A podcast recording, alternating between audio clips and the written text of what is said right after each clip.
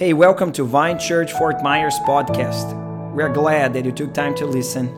We pray that the message of grace empowers you today. We are on our series called Your Place, and today is week number 3. Please get your cameras if you did not scan all the QR codes we projected. This is the QR code that you have to scan. Lights off here so everybody can scan. So this is a must. Just open the camera off your phone, scan this. You're going to be redirected in your smartphone, and I hope it is a smartphone today. For the decade, I actually saw a guy with a flip phone. He actually opened the phone, and he was talking in the phone. I said, why he's talking in the phone? Nobody uses the phone to talk anymore. So he was actually talking in his phone, and I said, this is so weird. This is so, old-fashioned, talking in your phone. You don't do that. We actually use our phones for smarter things, so you probably were redirected to a link, and in that link, you're going to find message number 3, which is the message of today. You're going to find out a PDF file over there, which is the book or the message of the day, and we are making this series based on this track on our church called Vine Experience. We decided to lead the whole church, bring the whole church through this content. We've understood that was major important for everybody in the church to understand the vision of the house, the heart of Vine Church Fort Myers, in order to be fruitful and make disciples who make disciples. And today's message number 3, just close your eyes if you can, bow your heads. Holy Spirit, we are here to receive the inerrant, infallible, powerful Word of God. And I pray, Holy Spirit, that you find fruitful soil in each one's heart tonight. Come on, somebody, say amen.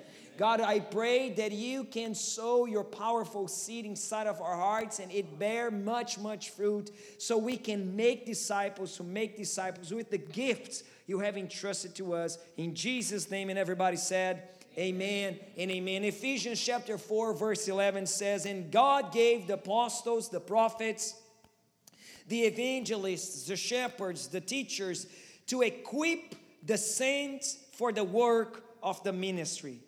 Now pay attention, because God gave these selected, anointed, gifted people in the church not for them to operate the ministry in the stage and make church happen.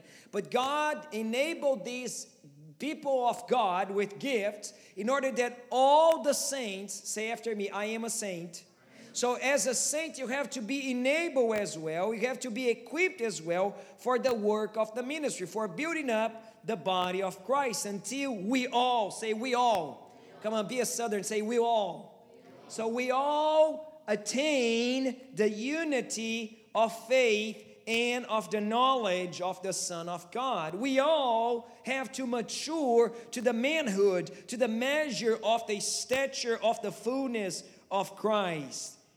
We all may no longer be children, tossed to and fro to the waves and carried about by every wind of doctrine, by human cunnings, by craftiness and deceitful schemes. Rather, speaking the truth in love, we are to grow up. We all are to grow up in every way into Jesus, who is the head, into Christ, from the whole body, joined and held together by every joint with which it is equipped, when each part is working properly. Now, the way we're going to grow is that each one of us understand and work properly. So we're going to make the whole body grow and builds itself up in love. So the summary, if I can, in a nutshell, summarize this message is, without you working properly with the gift that God gifted you, we as local church will never conquer, achieve, fulfill our divine calling. So again, it's not about the pastor being this super anointed enabled to speak and you know, like with all this speech and lecture ability. It's not about the worship team be super hype and, you know, and cool. It's not about we have an awesome facility that provides comfort and a working AC. It's not about that. It's about we all. Say after me, we all. Come on, Southern people, say we all. We all working properly. We all need to work properly with the gifts that the Lord gave us. Amen. Now, here it is, the next step in your purpose. God gifted you. And you have to understand that God gave you special gifts that did not give it to me or to the brother close to you. That's why you have to find out about that gift. And it's not a rocket science thing to find out. Actually, the first thing you have to perceive about your gift is that you feel at ease. If you feel at ease on a specific area, it means that God has pointed you to that direction. Maybe it's that gift that touches people's lives. Come on, Rachel, bring me on. Bring me the projection. It touches people's lives. Now, again, or maybe it is that gift that brings fulfilling satisfaction, sense inside of your heart. So you have to perceive where you feel at ease, where people are touched by that gift, or where you feel fulfilled, where you have the sense of fulfillment. Again, we're not talking about a natural skill that you have to develop or you have to train. It is about a gift that God gave it to you. Not that the gifts of God cannot be perfected. I believe that when God gifted you with something, now as you use that gift, you're going to get better and better. 1 Corinthians chapter 1 verse 7 says, so that you are not lacking in any gift as you wait for the revealing of our Lord Jesus Christ. The Lord gifted us for everything we need for the fulfillment of His purpose in our lives. Romans chapter 12, verse 6, having gifts that differ according to the grace given to us, let us use them, if prophecy, in proportion of your faith. Next verse. If service, in our serving, the one who teaches in his teaching, the one who exhorts in his exhortation, the one who contributes in generosity, and the one who leads with zeal, the one who does acts of mercy with cheerfulness. It's all about finding your passion. The Bible brings a couple of lists of spiritual gifts. And when you read about those gifts, you're going to find out that maybe you are called into a specific area. Not that you are not supposed to work in weak areas. Because again, 1 Corinthians told us that we are gifted with all the gifts we have. Now, we have to also pay attention in our life experiences. Our life experiences also point in somehow where we can be used better. I always share this testimony, the fact that I and my wife and my family, we were able to overcome grieving and mourning and because of the loss of our little one that went to heaven in 2016. Miraculously, the Lord comforted our hearts in about 3 months. We became able now to comfort other people. So it's kind of reasonable to think that a person that is struggled and overcame a drug addiction, it's more prompt to help people that are suffering with the same bad habit. For the simple fact that people will give more attention to a former drug addicted person, to me, that probably we're going to make confusion between cocaine and cake pounder. Like probably I'm going to actually use, cocaine to make pão de queijo. And I don't want to do that. But probably people, will give more attention to a person that already knows what it means to be high and crazy and maybe, like overdose, because that person know how to deal with their struggles. This is what the Bible says in 2 Corinthians chapter 1, verse 3. Blessed be the God and Father of our Lord Jesus Christ, the Father of mercies, and God of all comfort. I love the introduction of this text. It says that the Lord is the Lord of mercies. He forgives us. He restores us. No matter what is our bad experiences in the past, the Lord forgave us, comfort us. And now the Bible keeps saying, who comforts us in all our afflictions, so that we may be able to comfort those who are in any affliction. So this is the train of thought. In the area that you were comforted by the Lord,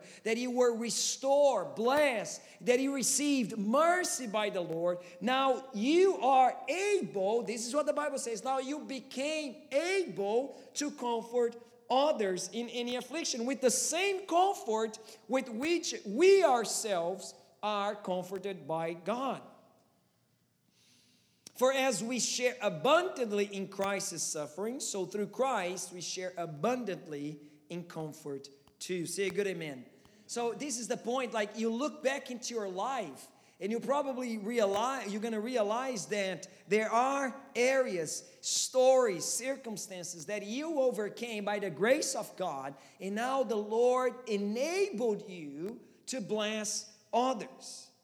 Now, don't dismiss these life experiences that can be a great blessing to other people.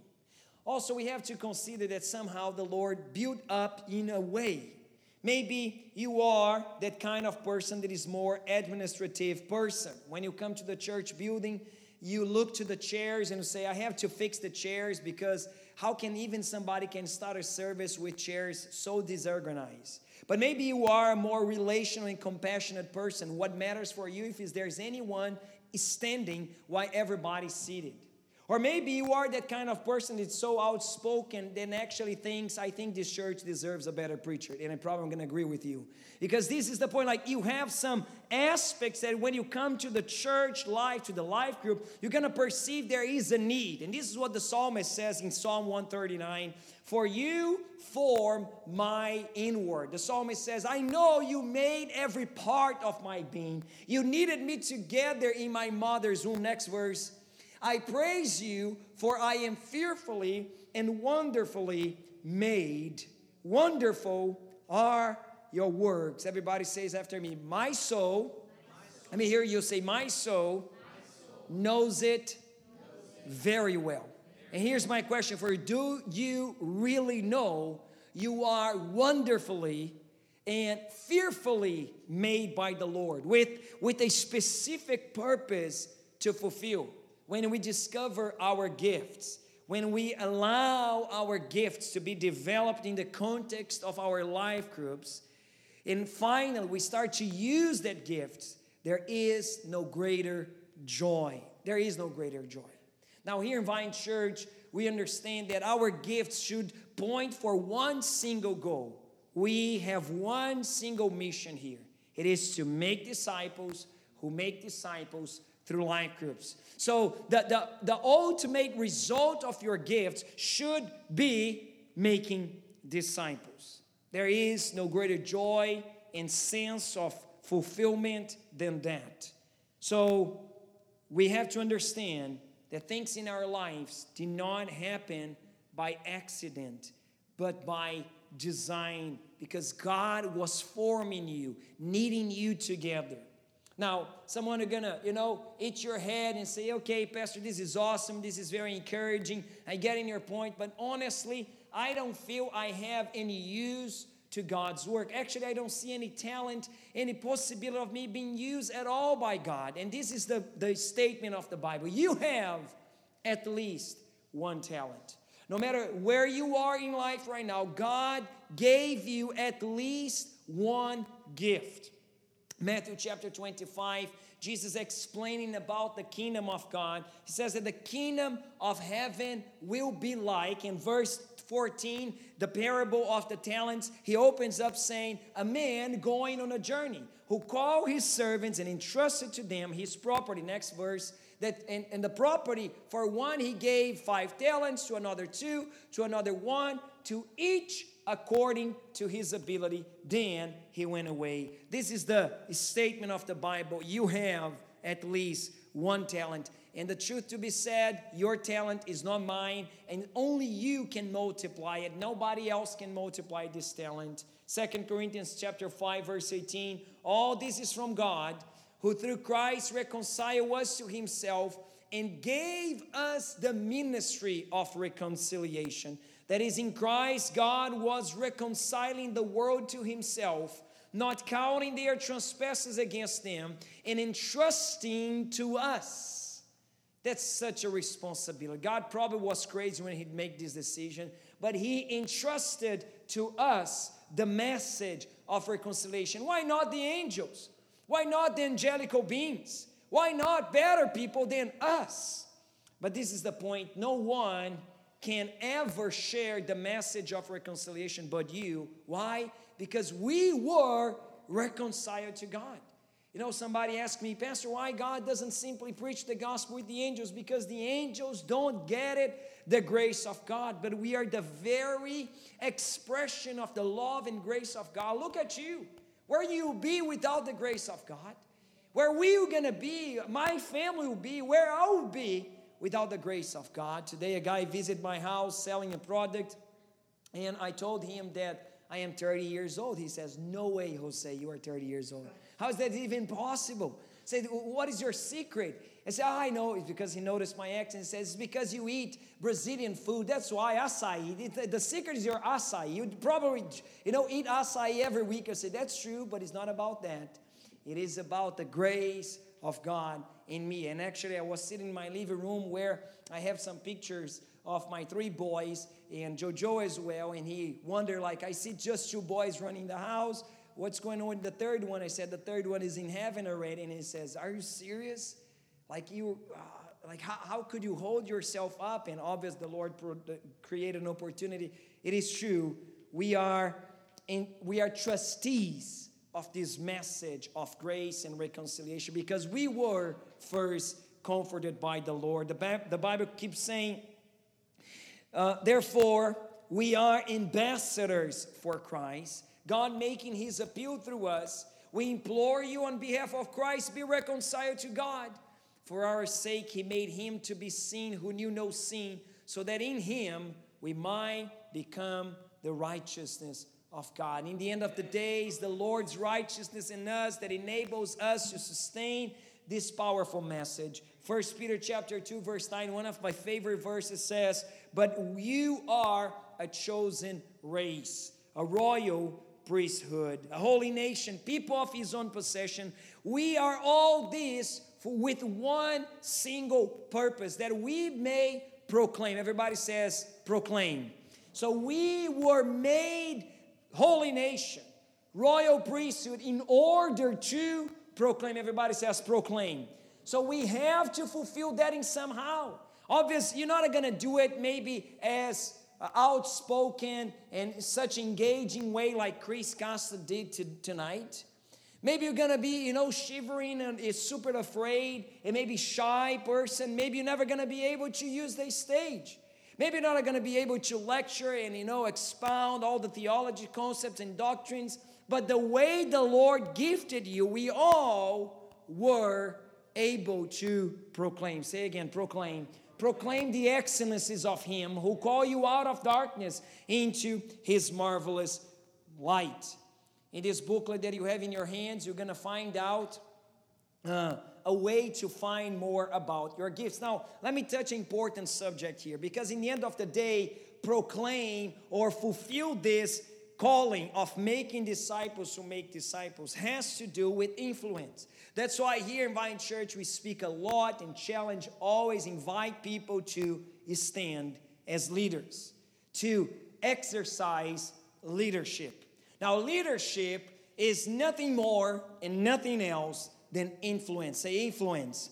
You can't think about it. You say, I don't have any influence at all. It's interesting because social media kind of brought a lot of people out of their cave state. I know the most introspective, shy people that in personal interaction, they are extremely, quiet. They don't speak with anybody. They are in the corners of the building. They are always, But in the social media, they are extremely outspoken, selfies and pictures, and we know everybody about their lives. I don't know what happened. I think they feel like protected through the screen or the camera of their devices that just allows them to, speak and put their minds out there. But you know what? And somehow the Lord knows that we are all called to lead and influence others. Everybody has a level of influence, mainly in what is called the circle of influence. Your circle of influence is unique to you. These are the perfect opportunities around you to exercise your ministry. God uses you where you are, with the people that you know, and with the things that you are doing already. So you probably are able to speak about some sports that I have no idea even the rules about such game. Don't talk about American football with me because I'm going to be totally lost. I have no idea how it works. But you know how to engage with people. Or maybe you know how to talk about stocks and the market and how it's going on with all this, situation in economy because you are tuned with all the news about it. Or better, now you are all about politicians and politics. And you like the controversies. You like the fight. You like the debate. And you like to see things. And you know how to speak about it. In the circle of influence usually has to do with even the subjects that you enjoy the most to speak. So leadership is influence. First Peter chapter 4 verse 10 says, as each has received a gift, use it to serve one another as good stewards of God's varied grace. Are you using your gifts? Are you actually activating your gifts? We remember the story of Moses, Exodus chapter 3.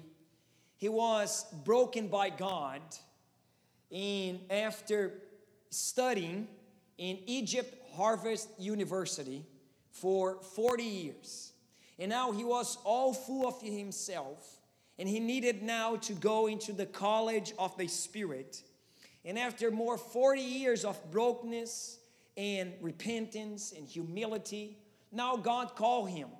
But he's not sure if he's able to respond God. And if you guys remember the story with the burning bush, the Bible says in Exodus chapter 3, that when God called him, verse 9, he was extremely afraid. Behold, the cry of the people of Israel has come to me, the Lord said, and I have also seen the oppression which the Egyptians oppressed them. Verse 10, come, I will send you, Moses, to Pharaoh, that you may bring my people, the children of Israel, out of Egypt. What?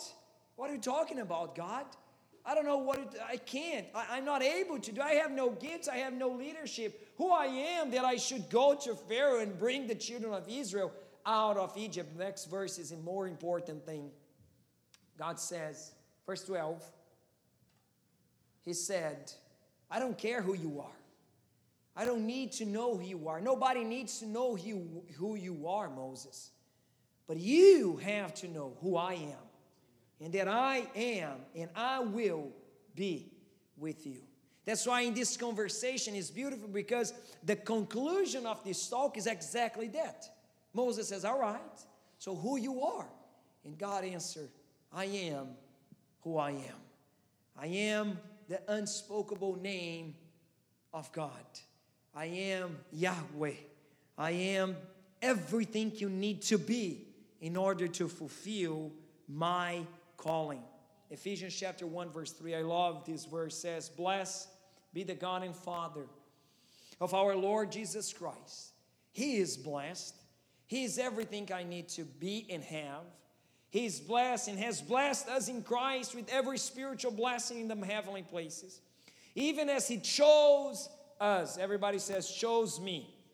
Chose. Say, chose me. Chose. She chose us in him before the foundation of the world. Now, my brain cannot go there, because I remember the day I was born, August 25th, 1982, and I had a beginning, at least in my brain, but God saw me before the foundation of the world. In the past eternity, God projected me, and his calling called my existence. This is out of my temporal and limited brain thinking. But that's okay. The Lord says that he called me, that we should be holy and blameless before him. Next verse, verse 5. He predestined us for adoption to himself as sons through Jesus Christ, according to the purpose of his will. Next verse. To the praise of his glorious grace, with which he has blessed us in the beloved. It is us that manifests the glory of the grace of God. It is us through our limitations and our weaknesses and our failures and flaws, and somehow can show this glorious grace. Verse 7 says, verse 7, in him we have redemption through his blood. Oh, hallelujah. We have redemption through his blood, the forgiveness of our trespasses, according to the riches of his grace, which he has lavished, overflowed abundantly upon us in all wisdom and insight. Let me close this message giving you a practical challenge for the week. Amen? Now, we understand that as people that should go and make disciples who make disciples, we're only going to do that if we stand as leaders. So here in Vine Church, we expect our leaders 4 practical attitudes. Number 1, we expect our leaders to love God. 1 John chapter 4, verse 18 says, there is no fear in love. Everybody says, there is no fear in love. That's why our leaders can lead, is because they understand they were loved. They stand without fear. Again, they know their limitations. We all have our limits. We all have our flaws. But because they understand they are loved, there is no fear in love. But the perfect love, and we know this is not my love for them, even though I can be very cheerful, very exciting, encouraging. In the end of the day, my love for you will not going to hold you at the end of the season every semester. You're going to feel discouraged. Sometimes people are going to stand in your life group, disagree with what you preach. People are not going to pay attention with what you're saying. People are going to play sarcastic words with you in your life group. So my love cannot encourage you to the end of the life group season. You have to understand the perfect love. And we know the source of perfect love is Jesus Christ. It casts out all fear, for the fear has to do with punishment. And whoever fears has not been perfected in love. Verse 19 says, we love because he first loved us. We say that we love God, and that means that we cultivate time with God. We also are into this ongoing, growing, developing within discipleship context. We experience the love of God toward us and through us, toward us by the figures and people like our pastors, our disciplers, and through us, when we express the love to our disciples, to people that we are influencing. Number 2, we love people. We are all about loving people. John chapter 13:35 says, by this, all people will know that you are my disciples. So what is the brandmark of a disciple-making church? Is that we love one another. So we love people. We are not in the business of making songs and building church buildings and temples. We are not in the business of entertaining. No. We are here to love people. But Pastor, I don't like people, so go and raise cattle and chickens. But if you want to be part of the flock of God, the church of God, you have to like people. And in the end of the day, we like people because the love of God enables us to do that. By these old people we know that you are my disciple if you have love for one another. We, more than the achievement, we're looking for the teamwork. This is very important.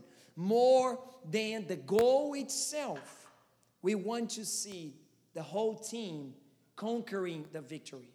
Now, if you don't get this value, sometimes you're going to wonder, why, Pastor? Don't we do this and that? Pastor, don't we have money to do that? Are you not able to do that such thing? And about that, Pastor, yeah, like we even can do that. Myself, I can maybe do that. With some money, we can buy that. But more than the achievement itself, we're looking for the teamwork. Number 3, we choose joy. Again, there is so much bad news already. And at least here in Vine Church Fort Myers, we want to be the safe haven of good news every time, all the time we gather together. Life groups or in church service, we're going to cheer each other's up. 2 Corinthians chapter 6, Paul says in such a poetic and strong way, he says, as sorrowful, yet always rejoicing, as poor, yet making many rich, as having nothing, yet possessing everything. Like, I'm not going to focus in the bad. I'm going to focus into the good things. We choose joy. Another verse to remember right now is Philippians chapter 4, verse 4. Rejoice in the Lord. Come on, just spoke the person close to you. Say, come on, rejoice in the Lord. It is no rejoice in coronavirus. Rejoice in the economy. Rejoice in the president. Rejoice in the Lord. Always again, I say to you, rejoice. And number 4, our leaders, they pursue growth. Before, we used to say pursue excellency, but the word excellency was kind of intimidating because honestly, when you are trying the first time, you're going to feel that you'll never be able to do as excellent as you plan. So better than to pursue excellency, even though this is one goal, we want to be ongoing, growing. This is very important to say. Philippians chapter 3, same book that Paul says for us to rejoice. He also says, brothers, I do not consider that I have made it my own, but one thing I do, forgetting what lies behind and straining forward to what lies ahead. Next verse, I press on. Everybody says, press on. Tell to your brother and sister, say, press on, brother and sister. Press on toward the goal for the prize of the upward call of God in Christ Jesus. Hallelujah. All right, Pastor. You said that we have to influence. You have to exercise our goal, our gifts in our life groups. Give me something practical to do this week. Okay, first things you're going to do this week.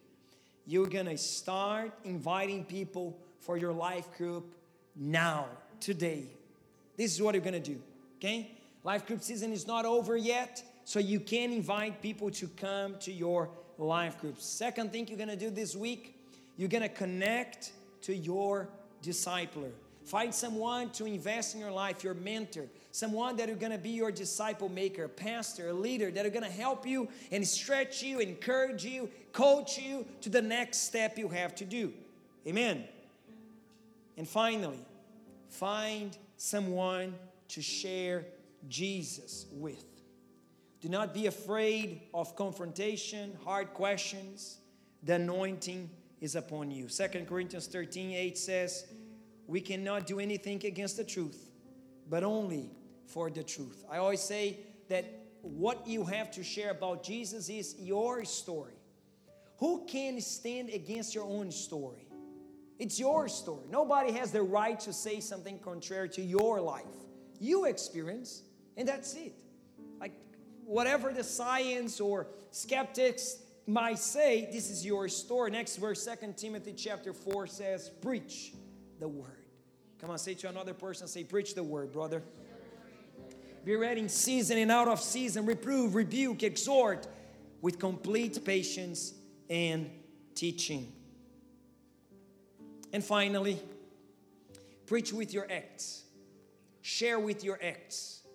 Be a tangible, living word. James 4:17, so whoever knows the right thing to do and fails to do it, for him it is sin. And First Peter chapter 2, verse 12 says, keep your conduct among the Gentiles honorable, so that when they speak against you as evildoers, they may see your good deeds and glorify God in the day of visitation. I love it, Pastor. I want to. How can I find out about my ministry? Okay, you're going to go deeper into this appendix that is in your booklet. And you're going to make the gift assessment over there. And I want you to really spend time doing that during this week. This is going to help you out a lot so you can bless better your life group. And the text to support this once again is Psalm 139, verse 4, verse 14, that says, I praise you, for I am fearfully and wonderfully made. Wonderful are your works. My soul knows it very well. Let's all stand up this night. I have 3 minutes to close the service. Then you're going to help me to close the service tonight. Are you using your gifts? Are you multiplying your talents? Are you leading, influencing inside of your circle of influence? Are you fulfilling your God-given calling, purpose? With your eyes closed, answer to the Lord that you're gonna be proactive. No more procrastination. No more laziness. No more putting aside the still small voice that keeps speaking within your heart. But you're gonna say to the Lord, here I am, Lord. Send me. Use me. Everybody, close your eyes. And for a few more seconds, let's let this word dig in and find, like we prayed in the beginning, fruitful soil to bear fruits.